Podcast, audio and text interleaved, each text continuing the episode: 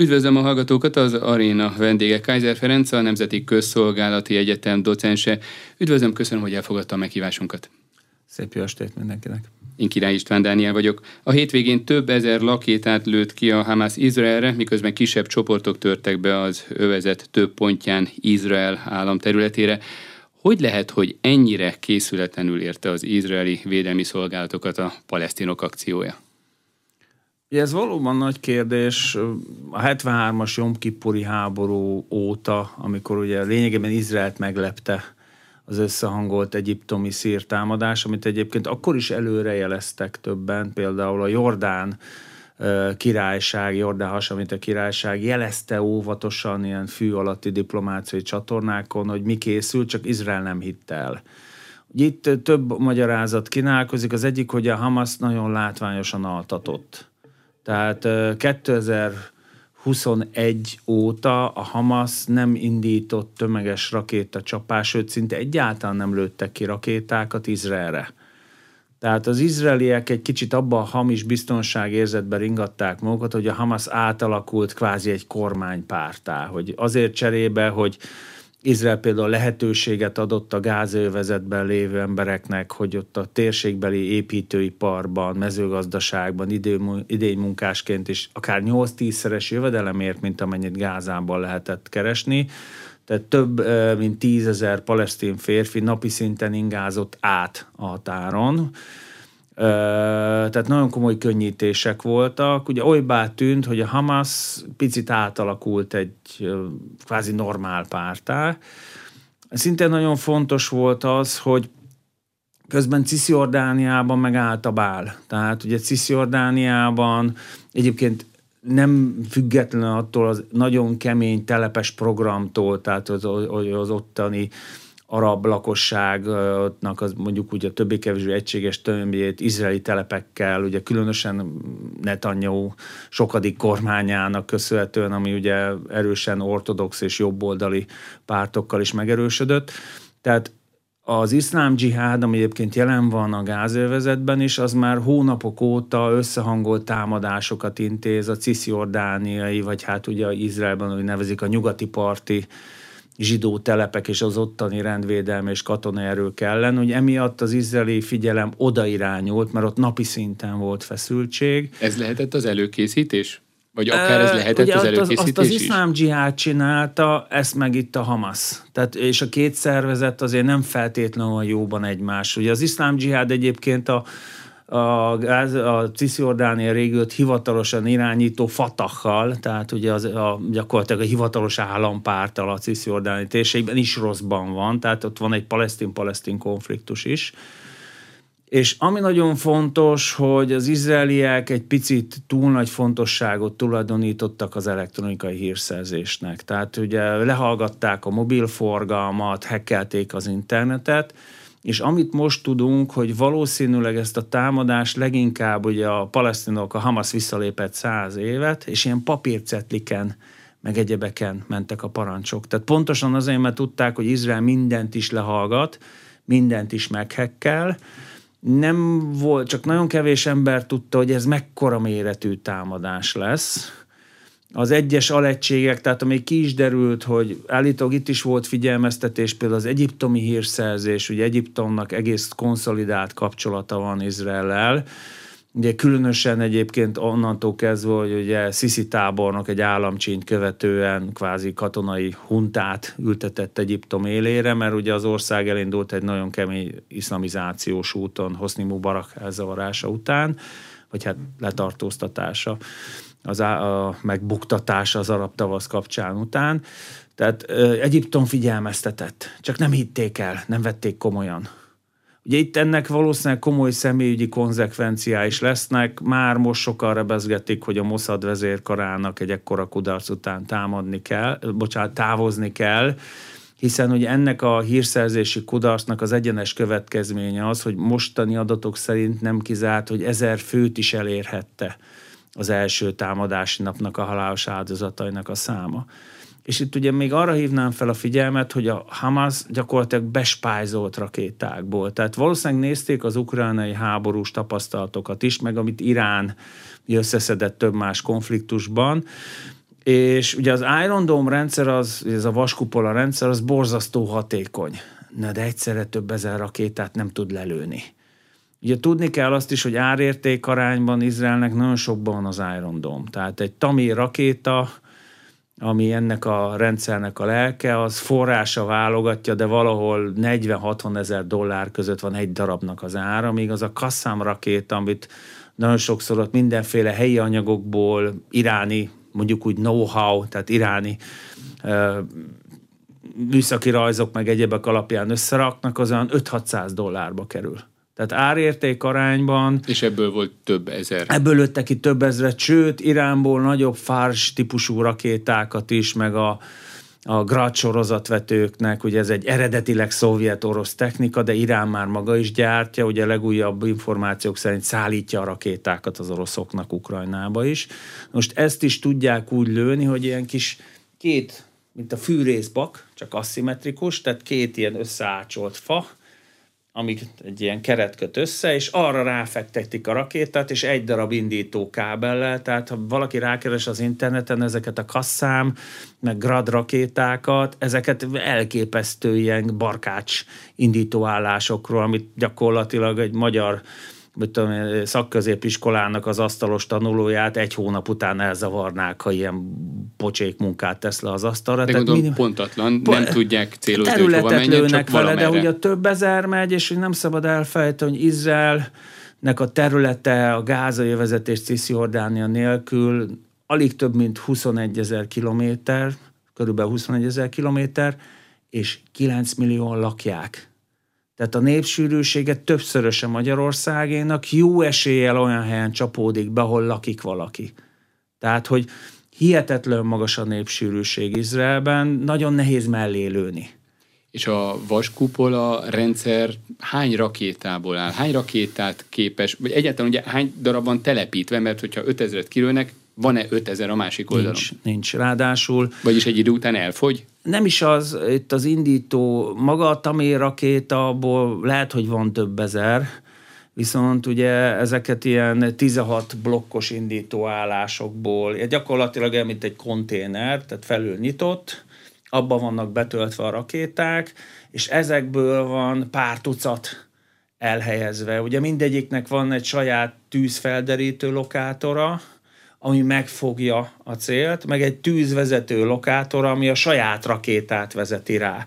És a biztos megsemmisítés érdekében általában egy beérkező rakétára kettő tamért lőnek ki, mert az a biztos. Viszont egyébként, ha, tehát ilyen napi pár száz indításnál ez a rendszer szinte tökéletesen zár. Sőt, ugye pont azért, mert maguk a tamér rakéták irgalmatlanul drágák, ezt úgy is megoldották az izraeliek, hogy amikor érkezik a rakéta, ugye a lokátor adatok alapján egy számológép megnézi, hogy hova fog, egy számítógép megnézi, hova fog becsapódni, és ha nem lakott területre, akkor nem lőnek ki rá elfogó rakétát, mert árérték arányban nem éri meg. Tehát ezek, ez a rendszer a 2010-es években nagyon jól vizsgázott, akár akkor is, amikor egy nap 3-400 rakétaindítás volt. De itt nem az volt, hogy egy nap alatt több ezer, hanem gyakorlatilag egy óra leforgás alatt majdnem 5000 rakétát indítottak, tehát gyakorlatilag olyan szinten túlterhelték a rendszert, hogy az csak körülbelül minden nyolcadik, tizedik rakétát tudta lelőni. Honnan volt a Hamasnak ennyi rakétája? Azt mondta, hogy felhalmozta, mondta, hogy évek óta altat, de hát azért mégiscsak több ezer rakéta egy olyan területen, ami hermetikusan el van zárva a külvilágtól. Hát ugye egyrészt ugye Izrael nagyon komoly harcot folytat a különféle csempész alagutak ellen. Tehát egyiptomi oldalról, ugye Egyiptom maga nem támogatja a Hamaszt, hiszen a Hamas Egyiptom nagy riválisának, Iránnak a meghosszabbított karja. Tehát Egyiptom felül is le van zárva a gázövezet. Majdnem ugyanolyan szigorú az ellenőrzés Egyiptomból Gáza felé, mint Izraelből Gáza felé. Viszont Egyiptomban pont a sínai félszigeten van több radikális iszlamista terrorcsoport. Ugye egyik másiknak kifejezetten kellemes kapcsolata van Iránnal, tehát hozzájuk érkezik, hogy Egyiptomnak nagyon hosszú és nehezen ellenőrizhető tengerpartja van, úgy a Fekete-tengeren, mint a Vörös-tengeren. Hozzájuk érkezik nem egyszer az iráni szállítmány, rakétalkatrészek, robbanóanyagok, stb. És ők aztán belső csempész útvonalakon juttatják el a különféle alagutakig, amiket akár egyébként a, a gázövezet határától 8-10 kilométerre kezdenek el ásni. Tehát ezt nem az, nem az kell elképzelni, hogy ezeket az alagutakat pár száz méterre a gázövezettől kezdik el ásni, hanem onnan akár több mint 10 kilométeres távolságba ásnak le egy tanyaépületből, vagy valami régi bányából, és onnan ásnak végig, és ez önben emberi erővel csinálják, tehát ez egy folyamatos harc, ugye az izraeliek mindenféle módon igyekeznek ezeket az alagutakat akár a levegőből is rombolni, tehát ilyen szeizmológiai eszközöket is telepítenek, és a másik csempé... bocsánat, a lehetőség az a tenger. Ugye a gázai jövezetnek az egyik fontos ellátása élelmiszer szempontból a halászat. Most egy halászhajó kimegy halászni, és mondjuk kint a nyílt vízen találkozik egy iráni lobú alatt közlekedő kereskedelmi hajóval, és az, arról ezt egy-két dolgot átraknak, az nem biztos, hogy az izraeliek minden esetben. Nagyon komoly ellenőrzés van, de itt ugye nagyon komoly halászflotta, meg kishajóflotta jön-megy.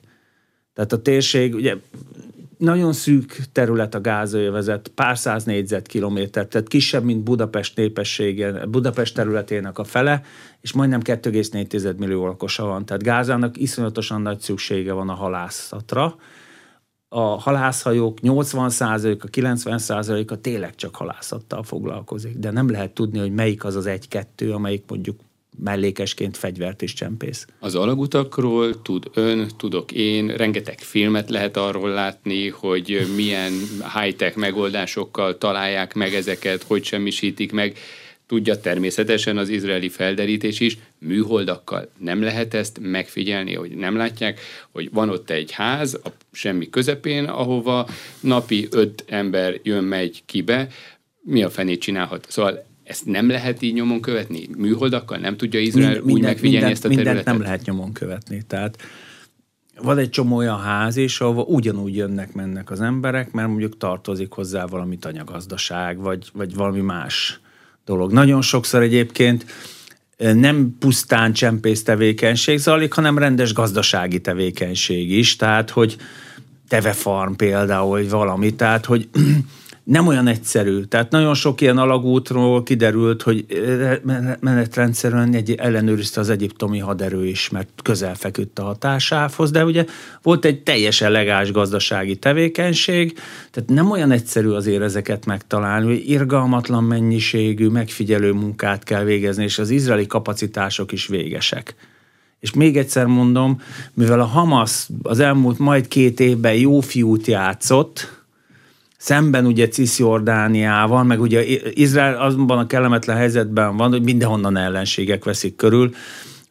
Talán ez alól Jordánia, meg Egyiptom kivétel, de azért ott sem igazán baráti a viszony. Tehát, de ugye a gázai övezet ellenséges terület, Cisjordániában ugye óriási feszültségek vannak, Észak-Libanonban ott az a Hezbollah, ami szintén Iránhoz van bekötve, Szíriában az Assad rezsim fő támogatója Irán, ott is vannak iráni csoportok, iráni érdekeltségek, tehát egészen egyszerűen Izrael mindenre nem figyelhet egyszer. Itt nagy valószínűséggel, amit mindenki az valószínűség, itt behalott az izraeli titkosszolgálat. És biztos, hogy Irán áll a rakéták szállítása mögött? Egyértelmű, hogy Iránból érkeztek ezek a rakéták? Ők hozták, ők szerették össze, ők vásárolták, ők finanszírozták? Ennyire nem egyszerű helyzet, ugye ami egész biztos, hogy Irán tudta és akarata nélkül a Hezbollah, meg a Hamas, ugye északról a Hezbollah is támad, csak nem ekkora erővel, de ugye ebben ennek is szerepe volt az izraeli figyelem megosztásában, nem indított volna egy ekkora akciót. Hezbollahot pedig hagyományosan iráni. A Hamaszt is. Hamaszt is. Tehát ugye, tartják számon. Irán ebből a szempontból nagyon pragmatikus. Ugye neki az egyik dekralált ellenség, ugye az egyik a nagy sátán az Egyesült Államok, a másik kis sátán, az pedig Izrael. Tehát az iráni iszlám köztársaság retorikai szinten sem szereti sem Izrael, sem az Egyesült Államokat, és ebből a szempontból, bár ugye a Hamas meg a palesztinok többsége is uh, szunita muszlim, ugye szemben azzal, hogy Irán viszont síta muszlim, ez nem okoz problémát a támogatásoknál. Itt a know-how a lényeg.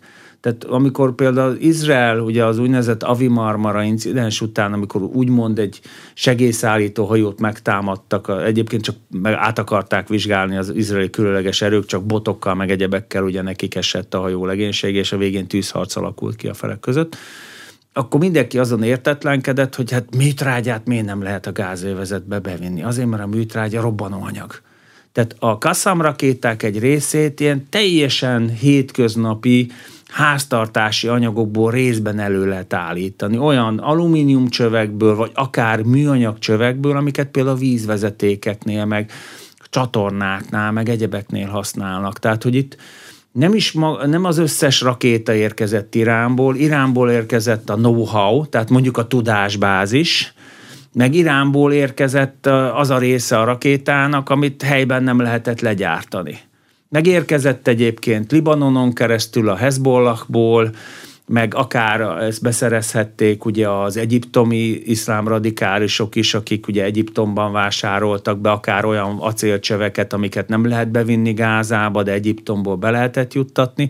Nyilván ez, erre majd lesz egy vizsgálat, nyilván a rakéták maradványa alapján igyekeznek meghatározni, mi honnan jött, tehát ez nem mind köthető Iránhoz, de egy ilyen volumenű támadást iráni jóváhagyás nélkül ne adj Isten iráni parancsra, ugye ezt még nem tudjuk, a Hamas egyedül biztos nem csinált meg. Mennyibe kerülhetett a csak szombaton kilőtt eszközök tömege? Kérdezem ezt azért, mert nem kellett volna, hogy valakinek feltűnjön, hogy viszonylag jelentős pénzmozgás történt ha nem is az elmúlt hónapban, de az elmúlt évben. Hát ezeket meg kellett venni, legalább az alapanyagokat. Jó, mondjuk a, a csövet, a vízvezeték csövet nem feltétlenül veszik Még észre. egyszer, ezek ilyen 3-500 dollár, a kasszam, a kasszam rakéták árát 3-500 dollárra becsülik.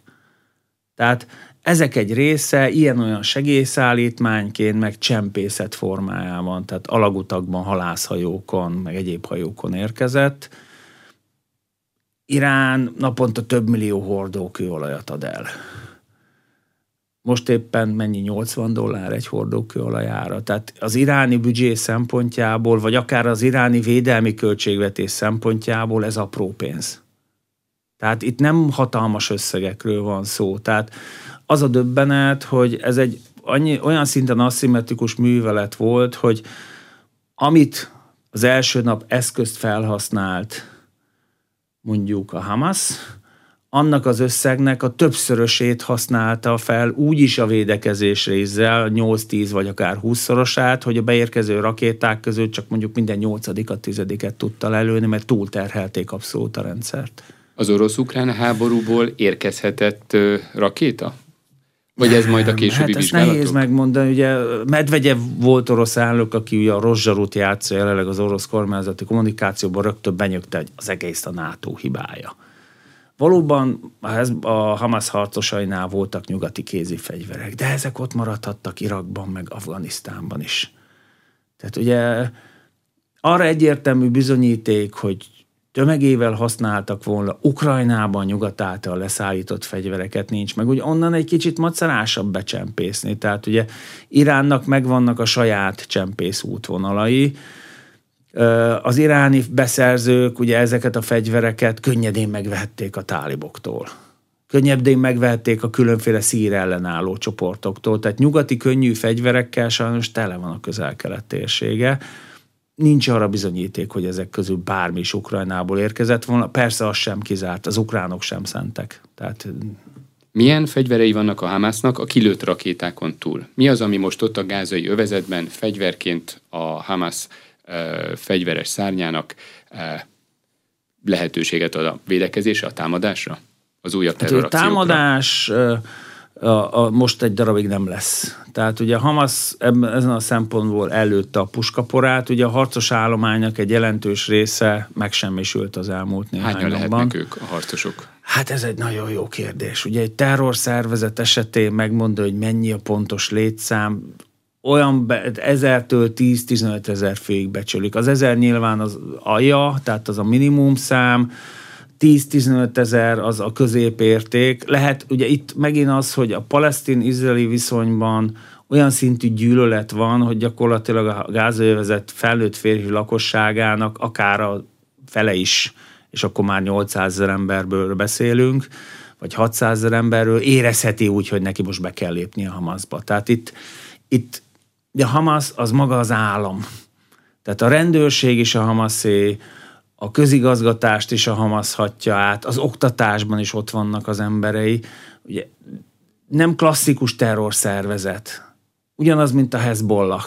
Tehát egyszerre lát el állami feladatokat is, meg egyszerre terrorszervezet is. Tehát van politikai szárnya, van olyan, aki a közoktatásért felel, mecseteket újít fel, meg vannak a harcosok. És milyen fegyvereik lehetnek? Ugye az volt az alapkérdés. Milyen kézi fegyvereik lehetnek? kézi fegyverek. Tehát különféle gépkarabélyok, mesterlövész puskák, különféle váról indítható légvédelmi rakéták, ebből nem olyan sok, sokféle páncéltő rakéta, ugye a ezer éves, idézőjelbe tévede, több tucat éves klasszikus RPG 7-estől, egész korszerű iráni eredetű páncéltő rakétákig. Ugye engem személy szerint az lepett meg, hogy az első napon több kilőtt Merkava 4-esről láttak képek, amit bőszen füstölög. Most a Merkava 4-es az a világ egyik legjobban páncélozott harckocsia. Tehát azt RPG 7-essel, vagy egyéb ilyen egyszerűbb, nem irányított páncéltő rakétával pláne előről szinte lehetetlen kilőni. Tehát valószínűleg ismeretlen mennyiségben egész korszerű iráni, sőt egyes források szerint orosz eredetű páncéltörő eszköz is oda kerülhetett. Ez nem azt jelenti feltétlenül, hogy az oroszok szállították volna. Ezekből rengeteget lehet a fekete piacon így úgy megvenni. Tehát ugye például a szír haderőnek nagyon komoly orosz eredetű rakéta arzenája volt. Ugye amikor elkezdődik a szír polgárháború, hát ezek egy része különféle felkelő csoportokhoz kerül. Ugye annyira bonyolult a fegyverhelyzet a közel-keleten, hogy azt megmondani, hogy egy eredetileg amerikai, orosz vagy iráni gyártású fegyver milyen úton került egy gerilla csoporthoz, szinte lehetetlen. Milyen eszközei vannak egy reguláris hadseregnek egy civilek között sűrű rakott területen megbúvott terrorhálózat tagjai elő, ellen, mert ugye Benjamin Netanyahu azt mondta, hogy házról házra járnak majd, és a Hamaszt így tüntetik el a gázai övezetből. Mit tud egy reguláris hát, hadsereg csinálni? Ugye ilyet az amerikaiak csináltak egyik-másik iraki városban, mérsékelt sikerrel. Tehát Ja, a Hamas, mint minden rendes terrorcsoport, gerilla csoport, ugye nem szabad elfelejteni, hogy mi lelkesen terroristázzuk a Hamas, tehát annak fényében, amit műveltek, ugye szombat-vasárnap Izraelben nehéz is másnak nevezni, de a helyi palesztin lakosságnak a Hamas az egy felszabadító haderő. Tehát egy gerilla haderőt, egy lázadó csoportot, egy felkelő csoportot, számos szempontból a Hamas az, nem csak pusztán terrorszervezet, nagyon nehéz elválasztani a néptől. Tehát ha Izrael tényleg szisztematikusan át akarja fésülni házról házra a gázai vezetet, annak több tízezer palesztin halottja is lehet. És nem mint katona, és nem mint fegyveres Abszolút nem. Ugye Hamas ebből a szempontból kínosan ügyen arra, némi cinizmussal, hogy a lőszerraktárait, a fegyverraktárait, a vezetési pontjait, a parancsnokoknak a buvóhelyét, azt iskolák, mecsetek, kórházak köré mellé alá rakják. Tehát még ha Izrael úgymond precíziós csapást is mér ezekre, akkor is rengeteg polgári áldozat lesz. Ha házról házra való átvizsgálás, hogy az amerikaiaknak például kétszer kellett átnézni Faludzsát, még az iraki háború idején, mert ahogy haladtak, a gerillák szivárogtak be mögéjük. Irgalmatlan áldozatokkal jár. A támadónak is, aki esetleg látta az amerikai Mesterlövész című filmet, az amerikai csapatok is, és az a film egy kicsit még rózsaszínben is tünteti fel a valóságot, az amerikai csapatoknak is komoly veszteségeik voltak, Ugye a legbiztosabb megoldás az, ha egy épületről rád nőlnek, akkor ugye a tüzérség meg a harckocsik azt az épületet megsemmisítik. Most a terroristák élő pajsként nem csak a túszokat használja a Hamas, hanem az egész palesztin lakosság túsza a Hamasnak ebben a háborúban. És ugye említettem, hogy a Hamasnak zömmel könnyű kézi fegyverei vannak. Most városharcban ennél nem is kell több tehát a világ legjobban védett harckocsiját is ki lehet lőni alulról, oldalról, pont felülről, a tetőről, 30-40 méterről. Nincs az a lövedékálló mellény, ami mondjuk 20 méterről megfog egy komplet Kalasnyikov sorozatot. Tehát a Hamasnak ez az eszközparkja, ez arra, hogy nyílt háborúban legyőzze Izraelt, semmire nem jó, de arra, hogy pokollá tegye az izraeli haderő életét városharcban, arra tökéletesen alkalmas. És ugye itt van egy olyan pszichés helyzet is, hogy egy idő után néhány, egy izraeli szakasz mondjuk három-négy halott után már ha palesztin férfit lát, azonnal lelövi. Tehát nem vesz, vacakol azzal, hogy van-e nála fegyver, lehet-e rajta robbanó mellény, tehát az első veszteségek után kialakul egy olyan pszichózis, hogy minden palesztin, sőt, ugye megint ugye az amerikai mesterlövész, gyerekeket is használnak kvázi okos bombaként, tehát rájuk erősítenek. Robbanővet volt például rá Irakban és Afganisztánban, és oda küldték az amerikai katonákhoz, kért tőlük rágót, szegény nem is tudta mi van, és távirányítással felrobbantották a robbanővet. Tehát, hogy ilyesmire is fel kell készülni, tehát öngyilkos merénylőkre, csapdákra, aláaknázott épületekre, hogy bemegy az izraeli alakulat átkutatni, és rájuk robbantják az egészet. Tehát izraeli oldalon is komoly veszteségek lesznek, de a palesztin veszteségek 15-20-szorosára is rúghatnak, és azok döntő többsége polgári lakos lesz. És ilyenkor jön majd gondolom a pszichológiai hadviselés, most is hátborzongató, hogy az ember bekapcsol egy hírcsatornát, élőben látja, hogy éppen lövik a gázai jövezetet, becsapódik egy rakéta, izraeli rakéta felrobban, ha éppen nem civil uh, házat robbantanak fel, akkor kevésbé fájdalmas, de látni. Na most valószínűleg ezt is majd látjuk, vagy láthatjuk, mint ahogy az első napokból is, az első napról szombatra is rengeteg mobiltelefonos felvétel került ki az internetre. Célja a Hamasnak, hogy egyfajta kommunikációs hadjáratot indítson? Mert ugye sejthető volt talán, amikor ezt az akciót szombaton végrehajtották, hogy Izrael igencsak határozott és igencsak kemény választ ad. E, mindenképpen, tehát hogyha nem ez az erősen jobboldali, ultrakonzervatív kormány van, Izraelnek akkor is erőt kell mutatni. Nem szabad elfelejteni, hogy Izraelt nem barátok veszik körbe. Tehát Egyiptommal, meg Jordániával a kapcsolata korrekt, de nem szeretetteli. Tehát az iszlám világ többsége úgy van vele, hogy a legjobb lenne, ha Izrael nem is lenne és ez nem fog változni. Tehát Ábrahám egyezmény ide vagy oda, tehát, hogy elkezdtünk tárgyalni, kereskedünk, az nem azt jelenti, hogy hirtelen is kezdjük szeretni a zsidó államot. Tehát Izraelnek mindenképpen erőt kell mutatni, nem teheti meg, hogy nem mutat erőt, mert akkor jönne a következő támadás. Tehát neki ezt most mindenképpen kőkeményen meg kell torolni, arról nem is beszélve, hogy az izraeli lakosság is ezt várja el. Tehát nem csak mondjuk ugye a formális logika alapján kell nagyon komoly erőt mutatni, hanem van egy óriási társadalmi elvárás is, hogy már pedig Ugye most ott tartunk, tehát, hogy ezer polgári áldozat, hogy izraeli oldalon több mint ezer halott van, hogy ezt az ezer halottat, ezt meg kell torolni. És hogy tudja megtorolni? A reguláris haderőn belül működő különleges egységek képesek lehetnek egy ilyen típusú bevetést végrehajtani, ami nem egy nap, hanem hosszú hónapok mint ahogy Kis Benedek József biztonságpolitikai szakértő itt vasárnap az arénánkban mondta. Szóval van annyi speciálisan képzett katonája Izraelnek, hogy egy ekkora Budapestnyi két és fél millió lakosú területet házról házra járva megtisztítson? Ö, nem, nem csak különleges műveleti katonák kellnek, erre a mezei gyalogos baka is tökéletesen alkalmas. A különleges műveleti katonák köznyelvi nyelvükön nem teljesen te, korrektül az úgynevezett kommandósak, azok inkább például arra lennének alkalmasak, hogyha biztosan tudjuk, hogy hol van egy Hamas vezető, és mondjuk ki akarjuk hallgatni, mert ha tudjuk, hogy hol van, de nem akarjuk kihallgatni, akkor jön egy irányított bomba, vagy egy irányított rakéta, és megoldjuk a problémát, akkor mondjuk őt kiemeljék. Tehát, hogy bemenjenek, rejtve, elvegyülve, megtámadják, le, lelőjék, vagy semlegesítsék a testőreit, és mondjuk kiemeljék. Arra, hogy házról házra átkutassak egy területet, arra a mozgósított tartalékosok is alkalmasak.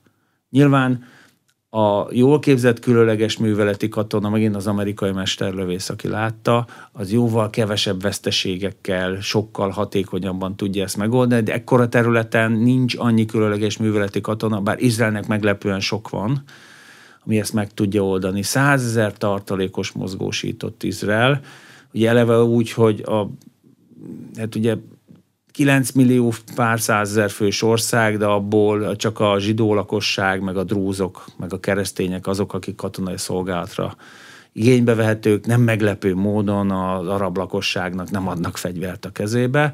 Tehát körülbelül 8 millió főről beszélünk, ugye a gyerekeket, nyugdíjasokat levesszük, viszont a nőket mind beleszámítjuk, mert hogy Izraelben a sorkatonai szolgálat a nőkre is vonatkozik, akkor is több százer kiképzett tartalékosról beszélünk, és ami nagyon fontos, hogy Izrael a körülbelül félmillió tartalékosához beraktározott annyi fegyvert mindenből, hogy őket bármikor fel is tudja fegyverezni. Tehát az élőerő megvan.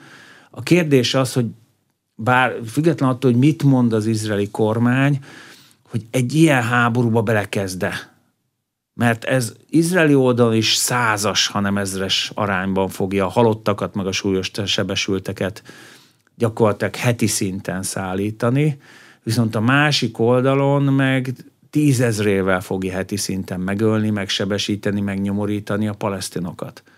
Nyilván az izraeli lakosságnak ez kevésbé fájna de Izraelnek szüksége van a világ támogatása. Ez most megvan. Tehát most a nyugat egyértelműen Most a nyugat Izrael egyértelmű Izrael mellett, mellett áll ki, mert hát tényleg amit a Hamas harcosai műveltek, az minden jó érzésű ember számára elborzasztó.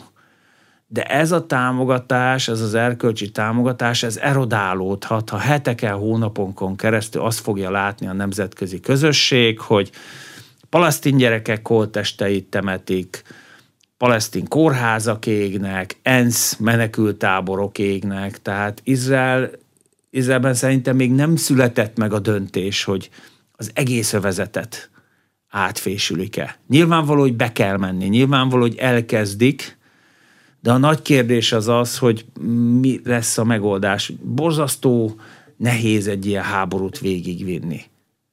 És ugye nagyon fontos, hogy egyszer átvizsgálok egy területet. Arra semmi garancia nincs, hogy egy olyan alagúton, amit nem fedeztem fel, az általam már tisztának minősített területre ne szivárogjanak vissza palasztin harcosok. Tehát, hogy ez egy neverending story. Ugye az Izraelnél sokkal komolyabb katonai, anyagi és minden lehetőségekkel rendelkező Egyesült Államoknak Irakba és Afganisztánba is beletört a bicskája. Nyilván a gázélvezet ehhez képest egy korlátozott terület.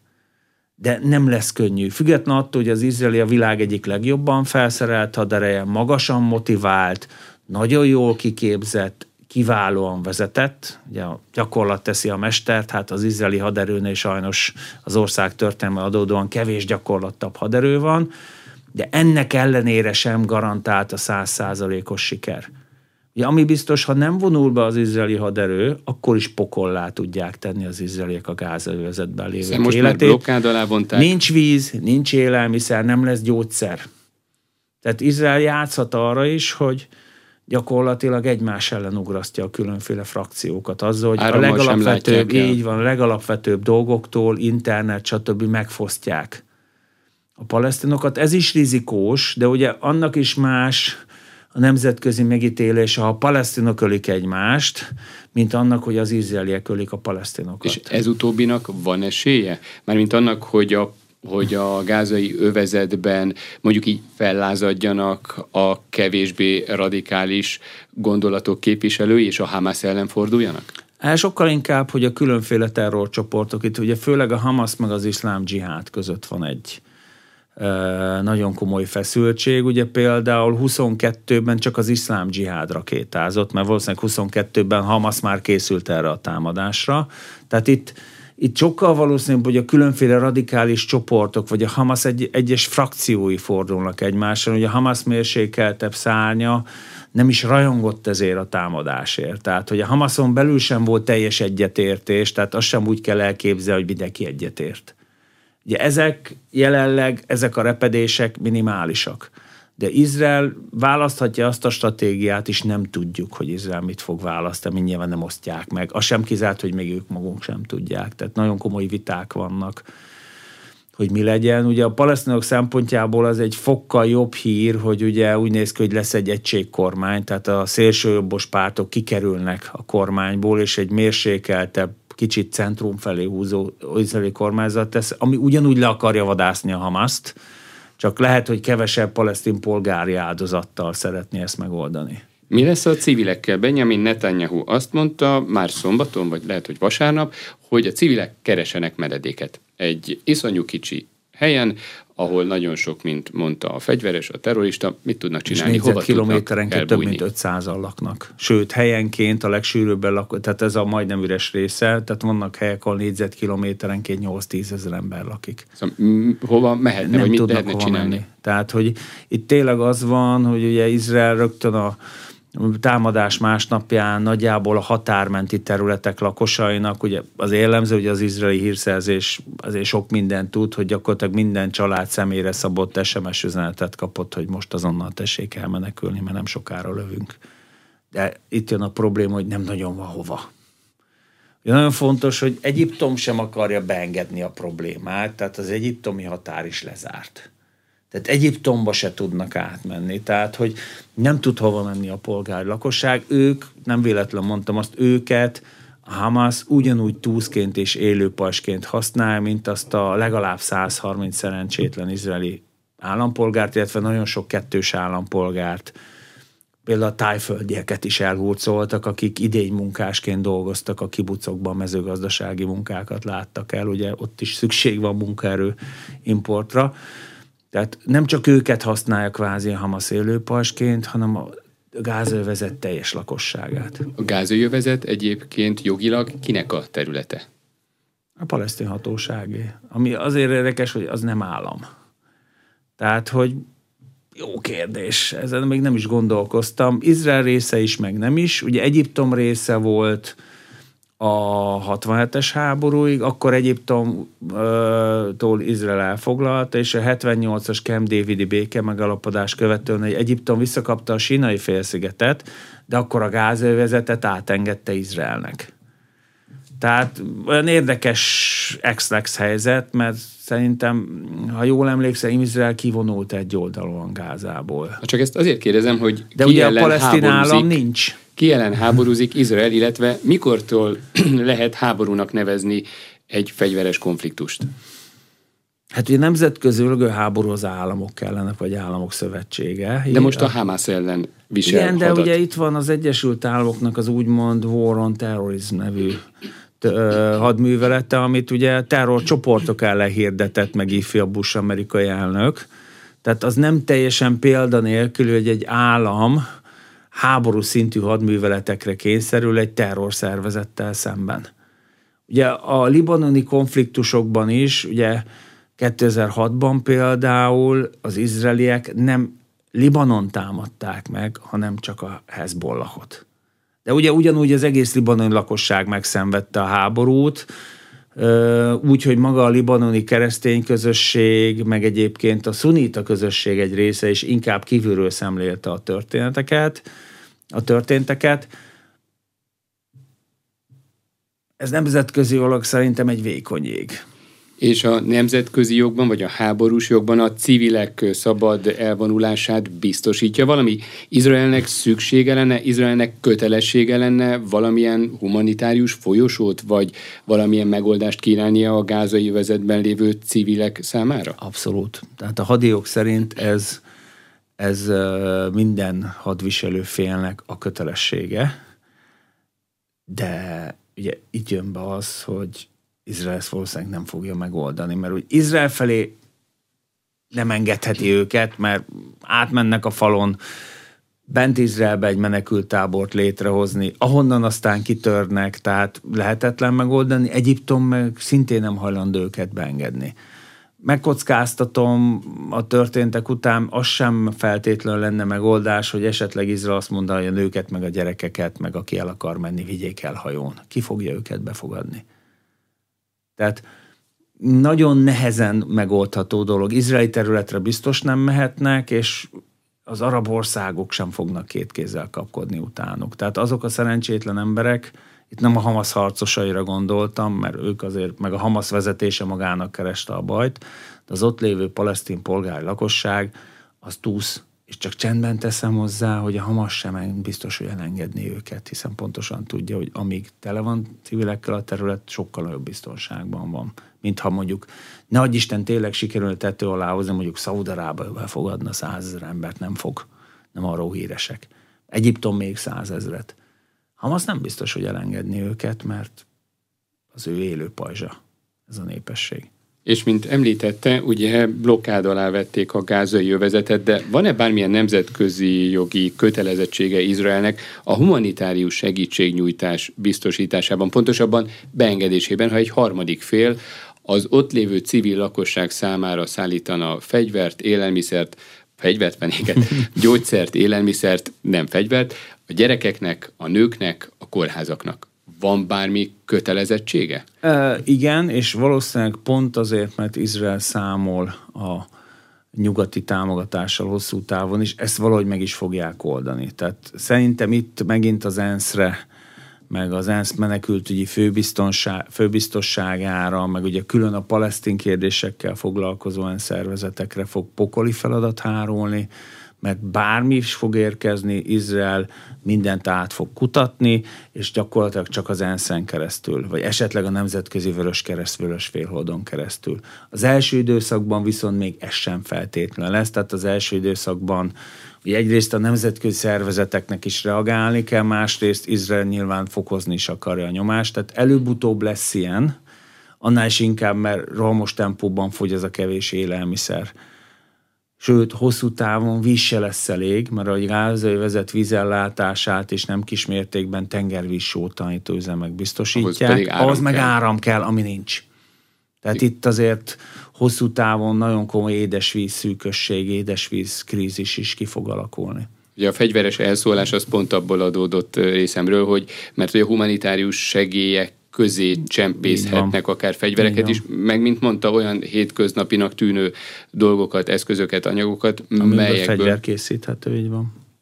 Mekkora a valószínűsége annak, hogy a közeljövőben bármelyik fél uh, gesztus tesz? Hogy lehet ennek a helyzetnek vége? Gesztusokkal, harccal? Mert hogy most felvázolt egy olyan képet, aminek nem látszik a vége. Mi az, amit megállíthatja ezt az erőszakspirált? Hát jelenleg nem látunk ilyet. Tehát ha a teljes Hamas vezérkar feladna magát, esetleg akkor. De hát, nagy a valószínűsége? Nem, semmi. Tehát azért mondom, hogy Izraelnek ezt meg kell torolni. Tehát van egy óriási lakossági nyomás. Netanyahu azért is pedálozni fog, tehát azért is igyekszik ezt megvalósítani, mert ez a balhé azért nagy mértékben rá fog égni. Tehát amikor utoljára ilyen történt Izrael, hogy ennyire sikerül meglepni, az a Jom Kippuri háború volt, és nem sokkal a háború után a Golda Meir-féle kormány megbukott. Tehát Netanyahu-nak pedig a kedvenc szenvedélye a hatalom meg a kormányzás, tehát ő hatalmon akar maradni, tehát neki brutálisan meg kell torolni ezt a támadást, hogy az izrael lakosságnak mondjuk úgy az elvárásainak megfeleljen. Mi lehet ez a brutális megtorlás? Mi az, ami az önbecsései szerint már elegendő lehet?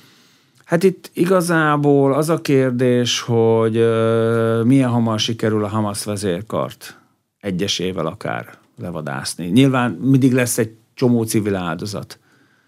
Tehát, hogy itt meg kell semmisíteni a Hamas, és ott rengeteg civil fog meghalni. Ebben egyébként az is benne van, hogy a Hamas be is jelentette, hogy minden egyes légicsapás után megölnek egy túszt. Izrael viszont szerintem ezeket a szerencsétleneket úgy kezel, hogy ők már halottak. Tehát lehet, hogy lett volna olyan helyzet, hogy túlszokért cserébe Izrael engedjen, de ugye ezután a mészállás után, meg a kérdés az is, hogy élnek-e még ezek az emberek? Mert az egy dolog, hogy elhurcolták őket, ugye vannak olyan felvételek is, hogy a teherautók, dzsippek elejére voltak kötözve, és útközben minden palesztin út ütötte, rúgta köpködte őket. Tehát, hogy nagy kérdés, hogy akit élve elhurcoltak, az éle még egyáltalán. Tehát ez megint odahat, hogy kemény meg, és ugye itt azt kell, azt kell nézni, hogy nem nagyon lesznek arra tekintetek. Ott van a Hamas egyik parancsnoka, az, hogy mennyi civil van körülötte, az innentől kezdve Izraelt nem érdekli. Tehát oda lő egy irányított rakétát, lehet, hogy 8-10 ártatlan vagy civil is meghal egy-egy kiemelt vagy akár 50-100 is a toronyépületet robbantok fel, nem érdekes. Itt az a lényeg, hogy akiket, ugye nagyjából ennél irányítottabb volt a Müncheni olimpiai merénylet utáni leszámolás. Ott is gyakorlatilag Izrael évekig kereste azokat, és szó szerint levadázta azokat, akik abban a terrorakcióban, az előkészítésben részt vettek. Most is ez várható. Tehát lesz olyan Hamas vezető, meg kockáztatom, akit 8-10 év múlva Iránban, vagy valahol máshol, ahol hozzáfér az izraeli titkosszolgálat. Mondta, hogy a víz hamarosan elfogy, vagy elfogyhat, ugyanúgy a gyógyszerek is, az orvosi oxigén, áram nincs. A fegyverek mikor fogyhatnak el? Van-e bármifajta információnk, vagy akár Izraelnek, van-e bármekkora, bármennyi információja arról, hogy a gázai övezetben mennyi fegyver, mennyi lőszer van? Nem, és meddig nem bírják a Hamas Az biztos, hogy irgalmatlan mennyiségű illegális fegyver lehet Gázában. Tehát megint évekig készült erre a Hamas. Tehát valószínűleg lőszerből, rakétából, főleg kézi fegyverekhez való lőszerből, mindenféle robbanóanyagból, nem csak speciális katonai robbanóanyagból, hanem ammónium nitrát műtrágya, gázolaj elkeverve, egy kész a bomba. Tehát, hogy nagyon komoly fegyverlerakatai lehetnek a szervezetnek, sajnálatos módon a közel-keletet nem akkora kihívás ezeket beszerezni, és még egyszer, nyilván az, hogy az izraeliek nem tudták előrezni ezt a támadást, az egyben annak is a jele volt, hogy azt sem vették észre, hogy oda mennyi fegyver mehetett be illegálisan. Fogalmunk nincs, tehát ugye a Hamas terrorcsoport, tehát nincs alapítókirata, nincsenek leltárok, de az biztos, hogy a Hamas, ugye számos konfliktuson túl vannak, már valószínűleg hónapokra elegendő mennyiséget spájzolt be például különféle lőszerekből. És itt jön be az, hogy városharcban bármi lehet fegyver, konyhakés is. Tehát, hogy a palesztin lakosság egy része akár az életét is áldozná Hamaszért. Tehát bemegy az izraeli katona átvizsgálni házat, bólogattal a bosolyog rá a család, majd ahogy megfordul, hátulra a családfő odalép meg és átvágja a torkát. Tehát ilyen is lesz. Tehát itt nem csak katonai fegyverek, bármi lehet egy gerilla szervezet, egy aszimmetrikus háborút vívó szervezet kezében fegyver. Téglával is agyon lehet embert verni. Tehát itt ilyes, ilyesmik is lesznek. Nyilván nem izraeli oldalról, mert ők korszerű fegyverzettel, lövedékállóval, kevlársisakkal lesznek ellátva, és ezért lesz valószínűleg az, hogy akár 15-20-30-szor több palesztin fog meghalni, mint izraeli. De ugye a, itt az a probléma, hogy a gázövezet lakosságának egy jelentős része már eljutott arra a szintre, hogy nem érdekli. Ugye Gáza a világ egyik legnagyobb fogolytábora számos szempontból. Tehát az ott lévő fiatalok döntő többsége beleszületett abba, hogy Izrael ellenség, és a zsidókat meg kell ölni. Mert hogy szegénység van. Szegénység van, nyomor, kilátástalanság, tehát nagyon könnyen tud, tehát teljesen mindegy, hogy a Hamasznak mennyi harcosa van, folyamatosan fog érkezni hozzá az utánpótlás. Tehát előbb fog elfogyni a fegyver, mint az ember. Köszönöm, hogy itt volt az aréna mai vendége Kaiser Ferenc, a Nemzeti Közszolgálati Egyetem docense volt. A műsort visszahallgathatják az infostart.hu oldalon. A műsor összeállításában Szécsi Ágnes és Módos Márton főszerkesztő vett részt. A műsorvezetőt Király István Dániát hallották. Köszönöm a figyelmüket, viszont hallásra!